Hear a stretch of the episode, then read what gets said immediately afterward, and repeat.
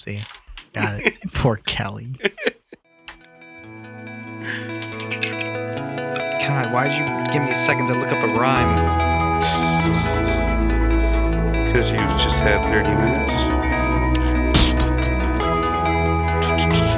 I don't know.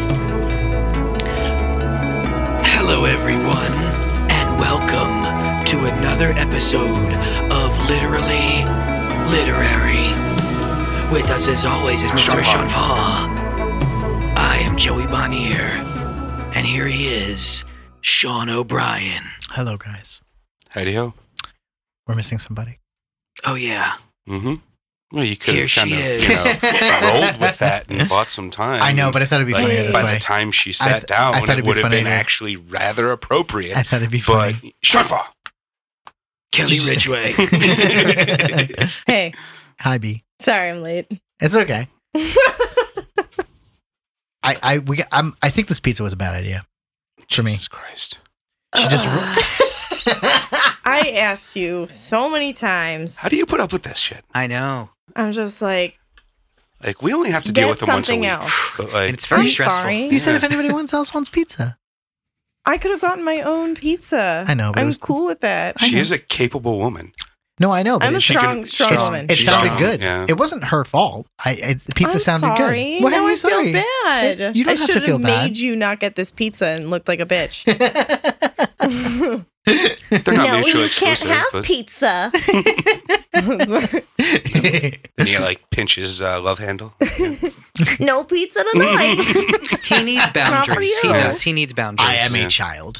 I will continue to drink until there is nothing left to drink. I will continue to eat until there is nothing left to eat. That's called addiction. There's groups for that, man. you It's might like- want to get that checked out. I have a snack. I open It's up a bag of Irish. chips. I have a few.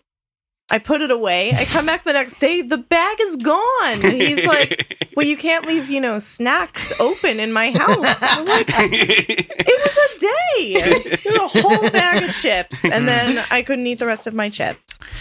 so in a regular bag, right? Yeah, Yeah. It's uh, legitimate. See, I would do that. Told you. a bag of chips lasts me four days. I just like eat a little bit, put it back in the cupboard. You're also like a quarter of any of our sizes. no, I have this. I could keep eating if I wanted to, but I don't. I want to. yeah. that's that's the uh, the hunter gatherer. Uh, the discipline. Uh, I have the discipline. Rack of discipline. wait, mm. you- well, you implied you didn't want to, but it is. It is. no, I, I'm like, you- I, I'm not going to eat this whole bag of chips. So I'm going to put this away. I see. So you. I go, I don't you need to do. so be you do doing want to continue to eat I, them, of course, anybody. but you just that's you just they, deprive yourself. Why? I just Why not say enjoy life? Why not grab it by the horns and just take because I down that bag like, of chips? I'm not going to feel Finish all that, that, great. sleeve of Oreo, girl. Anyway, I have books. I have Oliver Twist by Charles Dickens. what? Please, sir, I want some more. Oh my god! I have um, Less Than Zero by Bret Easton Ellis. Those are called negative numbers. I think I also have something else by Bret Easton Ellis, but I, I don't. I might not bring it up. Um, I also have White Noise by Don DeLillo. Noise. I have Dubliners by James Joyce. I have Are The we Great done Gatsby. with that? I have The Great Gatsby by F. Scott Fitzgerald. Man, F. Scott Fitzgerald. I have The Wrestler's Cruel Study by Stephen Dobyns. Eh. I have. Cool. Oh my God, I have. Stephen. D- Whoa. Oh, I oh every time you put that book on the table, I think Stephen Dobyns is Stephen Dubner from. I know. And I get Excited I know that's what happens to you every time. I, I do own There's like coins on the cover, and I have uh, John Irving's The World According to Garp. I have The Curious Incident of the Dog in the right. Nighttime by Mark Haddon. I have The Rules of Attraction by Easton Ellis. I have Tinkers by Paul Harding. I have uh, A Visit to the Goon Squad, A Visit from the Goon Squad by Jennifer Egan. And um, I have my Kindle, which has on it the, the Disaster Artist. It has The Disaster Artist, The Goldfinch, Gone Girl, and a bunch of other shit. But those are the three that I'm going to put on the Why is table. there a paper towel on your Kindle? Oh my God. Tune into Literally Literary to find out more. Speaking of which, by the way, We're remember to follow listening us. to that. Remember to follow us on all our other shows. We have uh, Politinkering. We have Going Down on South Park, Wild Wild West World, and Text Before Calling. You can also follow Joey at uh, at J O E B O N I E R. You can follow Sean at Text Before Calling on the Twitters. You can also follow, follow me at Politinkering or uh, at Discarded Posted Poetry on the Instagrams. Uh, and you can follow Kelly wherever she goes because she just is the most attractive person in the world, so it's fine. Did you just encourage the world to stalk your girlfriend? Yeah, that's, That's I, kinda weird. I think that they're doing it anyway. You are I a think by cuck. me telling Told you you them, a cuck. by me telling them, Reverse them, psychology. Yeah, exactly. That's what's happening. It's good. You should at least buy her a gun first. Pick, choose the form of your destructor as we Hmm. wait for our pizza. What's the Goon Squad?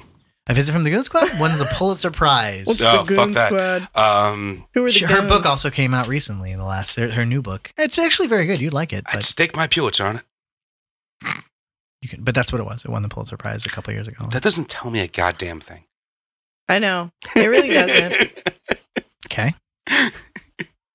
Benny is an aging former punk rocker and record executive. Sasha is the Reckoner passionate. executive? Sasha is the passionate, He rides troubled the young wrecking woman ball. he employs. Here, Jennifer Egan brilliantly reveals their pasts along with their inner lives of a ho- the inner lives of a host of other characters whose paths intersect with theirs. With music push, with music pulsing on every page, a visit from the Goon Squad is a startling, exhilarating I can't novel read music. Fuck of that. self-destruction and redemption. It's actually really, really good. I read it in like two days. You say that about a lot of things. Yeah, it does. What's What which do I say about a lot of things that it's really good that I read it in two days? Why Yeah. would I bring out a book here that I fucking hate? It's a good point.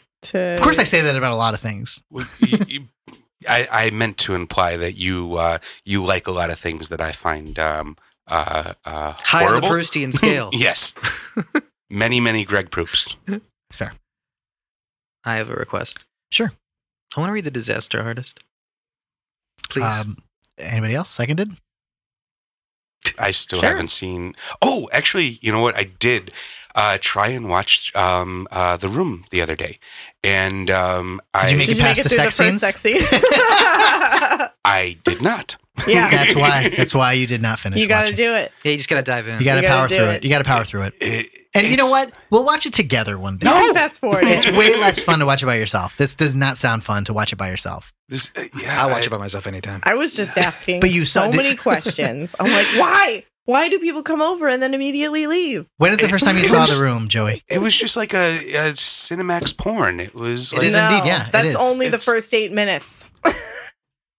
It's and but then it's, from there, It's like It's a wanna- magic. wannabe drama. It's like a real like like a horrible soap opera. you know what? I'm gonna. I'm- Yes. I'm, gonna yeah, compare this to absolutely to. not. I'm gonna compare. No, no, no. It is way not like a better that. horrible so- soap opera Soap at all. opera It for is no, no, no, no, no, no, no. It's like a soap opera if it was directed by an alien who does not understand movies, but has had movies extensively explained to them. To quote Tom, uh, Tom, whatever the fuck, who uh, co-wrote Delaney? Disaster Artist. Um, Bissell. Do you- right? Tom Bissell? it's possible. That sounds right. Mm-hmm. Um, thank you, B. Sorry. So, Mhm. um, as Sean rolls away, the I, Fuck yourself. I don't know how to put this into perspective. I, I it's it's almost like you saw Citizen Kane, right? No, I've never fucking seen Citizen Kane. what? Yes, of course. Oh, that's fair. To, it's fair no, to no. assume you, No, there's you a may lot not of movies have. I haven't It's fucking so seen. Proustian. I literally just made Joey whole- watch it like a couple months ago. Yeah. So yeah, exactly. So, um, the the whole newsreel at the beginning of the of the movie Mhm. is so fucking hard to get through. It's boring. It's annoying. It's stupid. Really? It's like, what is this? Why is Oh, I this thought that was here? fantastic. I thought, would you Why like to did know you think more? It was like fucking Starship Troopers. It was awesome.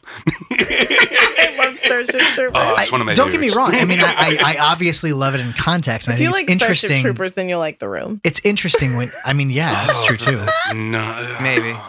It's not Anyway, bad. My point is, you have to make it through the sex scenes. Um, we so oh, I did make it through the sex scene. Obviously, there were tits on screen, but like you know, there was two that, sex scenes. there were There's the oh, first two, there's like two or three in the first 26 minutes or whatever. oh, Jesus. So, and once you go through that, it's fun. Anyway, um, I, I, I'm, I'm with you, and I think we may have talked about this on the ep- another episode. But I, I, I really don't like bad movies. Mm. It's, it's not fun for me. Yeah. It's sad, and Yeah. more importantly, it's not even that it's sad. It's that I don't get anything out of it. It's Yep. like I don't. This isn't interesting. It's not fun. I don't like to see people fail because I kind of, you know, it's it's whatever. It is what it is. If you made a bad movie, you made a bad movie. But I'm not going to watch it and pretend that it's good. And Yeah. and I'm also not going to laugh at it for being bad because you think it's funny that people suck at things. Like fuck you. Who Sometimes I can't you? help it, but no, it's uh, yeah. It's it's no. I can always help it. I can always help it. Mhm. Um, and that's how that was my my mo throughout most of my life. I just I could I can't really even watch ac- action movies. They're just they're Mm. they're silly. They're fun. I don't get anything out of it. And it's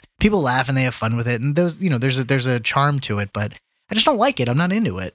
Um, it's because I'm horribly pretentious and it's the worst. I hate it, but I can't help This is it. true. I just can't Mhm. help it. It's not. That's the thing. It's not designed. It's. I just. I like fucking Ulysses, man. I no. I don't even like. it. I don't like being pretentious. I just am. It's horrible. You like the finer things. I mean, I guess, but it's. I don't know how to. I don't know why, and I don't like it. But uh, that yes, my favorite movies You are. just My favorite this way? movies are. My favorite movies are the fucking most pretentious, greatest movies of all time, and it's by accident. My favorite books are always on the fucking list. It just happens.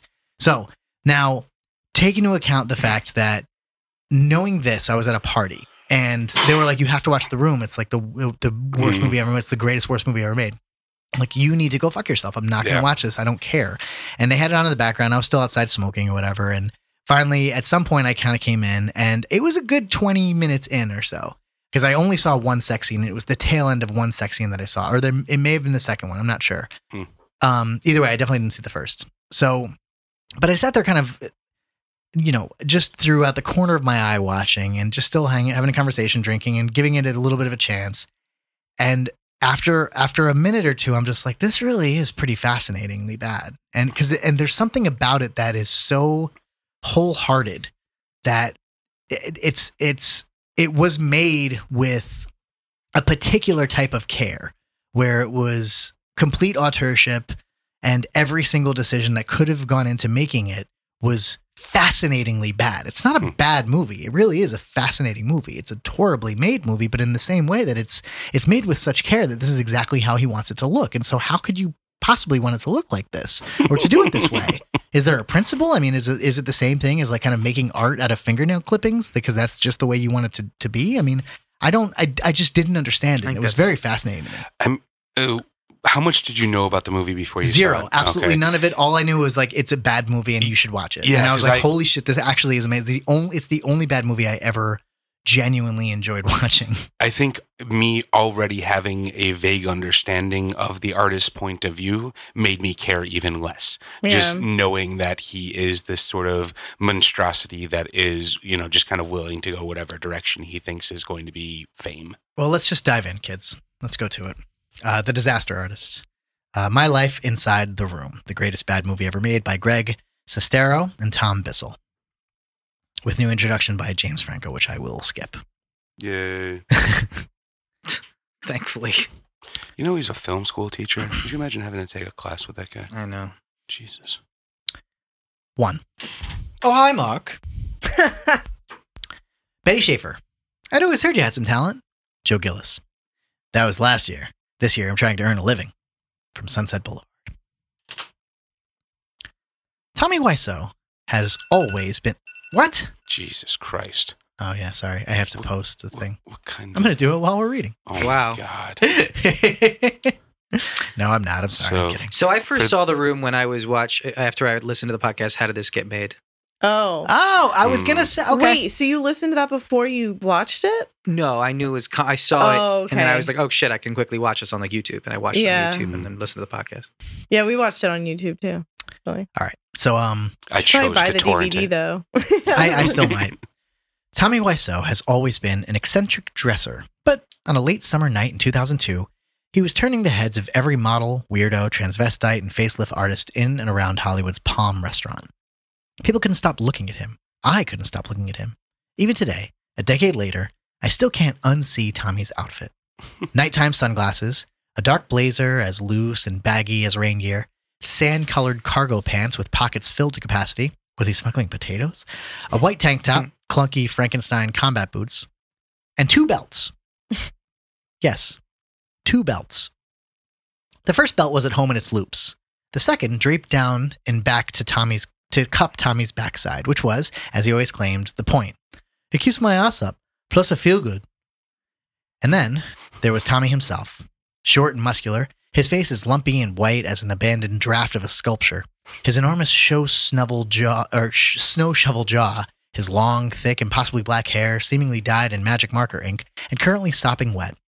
Moments before we walked in, Tommy had dumped a bottle of arrowhead water on his head to keep this poofy stuff from afflicting his considerable curls.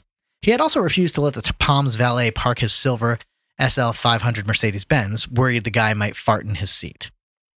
At this point, I'd known Tommy for almost half a decade. Tommy and I looked more like Marvel Comics nemesis than people who could be friends. I was a tall, sandy blonde Northern California kid. Tommy, meanwhile, appeared to have been grown somewhere dark and moist. I knew exactly where Tommy and I fit in among the Palm's mixture of Hollywood sharks, minnows, and tourists. I was 24 years old, a minnow, like Tommy. That meant we had at least 30 minutes to wait for a table. Upon entering the restaurant, I could see various diners consulting their mental Rolodexes, trying to place Tommy. Gene Simmons after three months in the Gobi Desert, the Hunchback of Notre Dame, or, uh, whatever, yeah, no, Notre Dame, Notre Dame. fo- following the corrective surgery, an Notre escaped Dame. Muppet, the drummer from Ratt. I don't wait in the line, Tommy said, speaking to me over his shoulder. He kept marching up to the Palms hostess. I kept my distance, as I always did at times like this, and waited for the inevitable moment in which Tommy spoke, and the person to whom he was speaking tried to make geographical sense of his pronunciation, which sounded like an Eastern European accent that had been hit by a Parisian bus. The hostess asked Tommy if he had a reservation. Oh, yes, he said. We have table reservation. and what's the name? She said slightly sarcastically, but only slightly, because who knew whether Ratt was on his verge of releasing Greatest Hit album? Her job required carefully hedging one's fame related bets. Uh, Ron, Tommy said. She checked her list. Sorry, she said, tapping her pencil on the page. There's no Ron here. Oh, sorry, Tommy said. It's Robert. She looked down. There's no Robert here either. Tommy laughed. Wait, I remember now. Try John. The hostess found the name John near the bottom of the list. John, she said. Party of four? Yes, yes, Tommy said, summoning, summoning me over to bring him uh, one party member closer to accuracy. I don't know who John Party of Four actually was, but the hostess snagged a, wi- a wine menu and began walking us to our table. I followed Tommy and the hostess through the Palm di- Palm's dim interior and looked at the dozens of movie star caricatures that lined its walls. There was Jack Nicholson, Bette Davis, O.J. Simpson, which made me wonder what exactly did you have to do to get banished from the wall of the Palm? I love that restaurant. I noticed some starry faces sitting at the tables too. Well, maybe not starry, but mid-sized astral phenomena. Sports broadcaster Al Michaels, colleague to my beloved John Madden, Sports Illustrated swimsuit issue swimsuit model Josie Maran, the co-host on our local ABC News. There were also lots of faces unknown to me, but obviously connected. These mostly middle-aged men, women talked show business at conversational levels and real show business, Sato voice. The waiter, the, The fuck? What? Sato voice? Sato. They will do a better definition than I can. Um, no definition. fun. Um, it's sort of it's Joey? it's um it's a musical term. It's sort of slow and kind of mumbly. It's a kind of thing. Yeah. Hmm. Joey's Joey's looking it up to Wait, Sa- stuck, staccato? S O T T O. Sato. It's sort of a low, quiet, Little monotone. rumbly, Yeah, like Wallace sound. and it's like it's yeah, it's more or less monotone. I think is the right, but I could be wrong. Joey's finding the definition. uh, intentionally lowering the volume. Hmm. For for emphasis. The waiters were- Lowering for emphasis. for emphasis is important. Yeah, Yeah. yeah. Hmm. Like this. Like NPR. It's gonna get darker before it gets louder. I hate that shit. The waiters were all older, beefy guys who smelled of expensive aftershave and had big, white, manicured nails. What does expensive aftershave smell like? They Doesn't were it all such like shit? smooth Better. operators. They almost managed to convince you it didn't matter that you weren't famous. In the air, the palm was very expensive. Everything, other than the food, tasted like money. Excuse me, Tommy said indignantly after the hostess showed us to our table. Excuse me, but no, I don't sit here. I want booth. Tommy always insisted on a booth. Sir, our booths are reserved. But Tommy was nothing, if not unrelenting. I think the hostess figured she had two options give Tommy a booth or call animal control to trank him.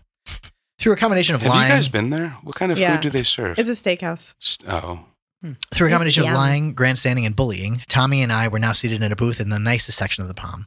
As soon as Tommy sat down, he flagged someone down and said he was starving and ready to order. I I don't work here, the person said. Whenever Tommy's in a restaurant, he always orders a glass of hot water. I've never seen a waitress or waiter do anything but balk at a, re- at a request. Here's how the palm waiter handled it. I'm sorry, did you say a glass of Tommy? Hot water, yes. This is what I am asking. A, a lemon or maybe. Look, why are you giving me a hard time? Do I speak Chinese? This is a simple request. My God, are you tipsy or something? And more bread with raisin stuff. We were at the Palm to celebrate the following morning. bread with raisins? Bread with raisin stuff. I'm down. We were at the Palm to celebrate the morning. The, know, the that's the following secret morning. ingredient in A1. I just realized that. Raisins? Yeah, raisin oh, paste. Oh, really? Yeah, Raisin stuff. raisin stuff. Yeah. The following morning, official production would begin on The Room. a film Tommy had conceived, written, produced, cast, and was now directing and set to star in. If you'd known Tommy as long as I had, the beginning of The Room's production was a miracle of biblical significance. I'd worked on the film with him on and off since its inception. My most recent and intense, intense job with the film was working as Tommy's line producer. When we began, I had no idea what a line producer was. Neither did Tommy. Basically, I was doing anything that needed to be done. I scheduled all auditions, meetings, and rehearsals, ran the casting sessions, helped find equipment, and, most challenging, made sure Tommy didn't sabotage his own film. Hmm. In a sense, I was his outside world translator, since no one knew him better than I did. I was also in charge of writing the checks that were flying out of the door of Wiseau Films, uh, like doves in search of dry land. For all this, Tommy was paying me a decent wage, plus perks, quote unquote, which was what Tommy called food. With Tommy's vanity project about to begin, my plan was to walk into my eight dollars an hour eight out walk into my eight dollars an hour retail job at the French Connection the next day and quit. I hoped never to fold something I wasn't going to wear myself. So, Tommy said, taking off his sunglasses. His eyes were red with veiny lightning. We are in production. How do you feel? He started to wrangle his hair to a scrunchy, secured ponytail. It's great, I said. Tommy was looking at me directly, which didn't happen that often. He was sensitive about, sensitive about his left eyelid, which drooped noticeably, and he rarely held anyone's gaze. When he did talk to someone, he tried to hold his face to the left, which he thought was his best angle. Are you nervous a little bit? Tommy asked. For what? Big day tomorrow. Should I be nervous? He shrugged. As we ate, we talked a little more, and things in the palm started to wind down. 9 p.m. is, however, Tommy's noon, so, as the palm became, became empty, emptier and more sedate, Tommy grew more and more energetic. I had to get home for a number of reasons, not the least of which was my girlfriend, Amber. She wasn't a fan of Tommy's and hated it when I wasn't with her on her nights off. Tommy leaned forward. We'd never, he'd never touched his hot water. What do you think about the room? I told Tommy what I thought about the room several times, which was that the script didn't make any sense. Characters' motivations changed from scene to scene, important plot points were raised and then dropped, and all the dialogue sounded exactly the same, which is to say, hmm. it sounded exactly like Tommy's unique understanding of the English language. Oh, hi. But nothing I said would ever change his view of the room. So what did it matter? I thought the film offered a fascinating glimpse into Tommy's life, but I couldn't imagine anyone anywhere would be able to decipher it, let alone pay money to see it. You know what I think about the room, I said. Why are you asking me this now? Because tomorrow is a very important day. It will go down in history. Touchdown. No one can take away. Our out of top, our top of mountain day. We begin to shoot. He smiled and leaned back. Hmm. I can't believe this. If you really think about it. Yeah. Congratulations. You deserve it. Tommy looked at me, his face slack. This yeah is not convincing. You are not happy? I was happy. I also I was also at that moment distracted. I'd accidentally caught eyes with a young brunette across the restaurant, which I think she mistakenly took as an invitation. She and her blonde friend were checking out our table, and now, suddenly, they were coming over. Dressed up, both of them. Heels, both of them. Young, both of them. The blonde woman looked like an agent's assistant, maybe meeting her slightly racier, less securely employed friend for a night of whatever they felt like they could get away with. They had sparkly eyes and hello there smiles and were holding half drunk glasses of wine, which were clearly not their first drinks of the evening. They, mo- they motioned for Tommy and me to scoot in so they could join us. Just wanted to come over and say hey, the brunette said. Thought you were cute. We awkwardly shook hands, introduced ourselves. Greg, Tommy, Miranda, Sam. Our booth smelled like it had been hit with a precision strike of apples and vanilla perfume. Conversation haltingly began. Yeah, the food was great. Oh, that's funny. My bare arm was touched once, twice. Tommy was glowing, was uh, glow, glowering, uh, backing away into some stall, irritated corner of his mind. Small, irritated corner of his mind. He stayed there for a bit before, out of nowhere, he asked the girl, "So what you do besides drink?" They exchanged a quick, decisive look. I could almost see the mischief in their eyes flicker out at the same time. Excuse me? Miranda said. Tommy sighed. I asked what you do. Any job or anything? What did you offer besides vodka? Oh my god. Miranda looked into her wine glass questioningly, and then over at me. There was nothing I could say. Miranda and Sam stood up. Yes, well, it was nice to meet you, Greg. Yeah, thanks. You too. Well, well, we'll see you around. Sure. Take care then. Absolutely. After they left, I looked at Tommy and shook my head. Goodness crazy, he said. The waiter arrived and asked to see Tommy's identification. This wasn't unusual. Our bill was huge, and Tommy was paying with his credit card, which wasn't reading. Tommy, mm-hmm. however, refused to show the waiter identification, eventually announcing, I have rights under the law of California. Then the waiter made it clear to Tommy that the Los Angeles Police Department was only a phone call away. Tommy got angry and allowed the waiter to glimpse his driver's license beneath a murky plastic lining in his wallet. The waiter said he was sorry, but Tommy had to remove the identification. Very disrespectful, Tommy said. I'm sorry, but you're completely off the wall. The waiter finally acceded. Tommy stormed out. I lingered behind, apologizing to every member of the staff I saw. I became accustomed to this. It was how I paid for our dinners. Outside the Palm, we waited for a valet to drive Tommy's Benz around. He had apparently forgotten about the dangers of valet farting. I dreaded the look on the valet's face when Tommy tipped him. On a $100 dinner tab, Tommy would often tip $5. Sometimes the, the receipts of Tommy's tips would come back to him. The recipients of Tommy's tips would come back to him with an air of wounded dignity and ask, Have I done something wrong? And Tommy would say, Be happy with what you have. Tommy, Tommy must have been feeling a little guilty about what went down inside the palm because the valet didn't seem scandalized by the tip Tommy gave him. We headed east on Santa Monica. Traffic was light, but Tommy was nevertheless driving at his standard speed of 20 miles below the legal limit. Jesus. I wondered somehow what drivers on freeways of greater Los Angeles thought when they passed Tommy. Expecting to see some Cent, uh, Centenarian crypt keeper beside, behind the wheel, they instead saw a Cro Magnon profile with wild black hair and Blade Runner sunglasses. Coincidentally, at the first stoplight, Miranda and Sam from the Palm pulled up beside us. I looked over and waved. They, of course, burst out laughing. Tommy powered down his passenger window and said as loud as he could, Ha! Ha ha ha ha ha ha ha! Ha! Horrified, they pulled away from the stoplight as though from a terrible accident. I sank into my seat. This was another way in which I passed the time in Tommy's company, trying to disappear. Tommy looked over at me and said, You look great, by the way, like Spartacus. Tommy loved movies, though I wasn't sure he'd seen anything made after 1965. I think he thought he looked like I looked like Spartacus because for the first time in my life, I was wearing a beard. While working on the casting of the room, which took months longer than it should have, I had let the beard, along with my relationship, just sort of go. Though Amber hated it, I'd grown to like the beard. There was something invigoratingly Viking about it. Spartacus? I said. At that point, I had never seen Spartacus, but I gathered Tommy's observation was accurate. A few years later, I finally watched it. Spartacus does not have a beard. the car began to roll forward again. So listen now, Tommy said. This is very important. You have to do the room. I am doing the room. This is not what I mean. I mean, you must act in the room, perform. You have to play Mark.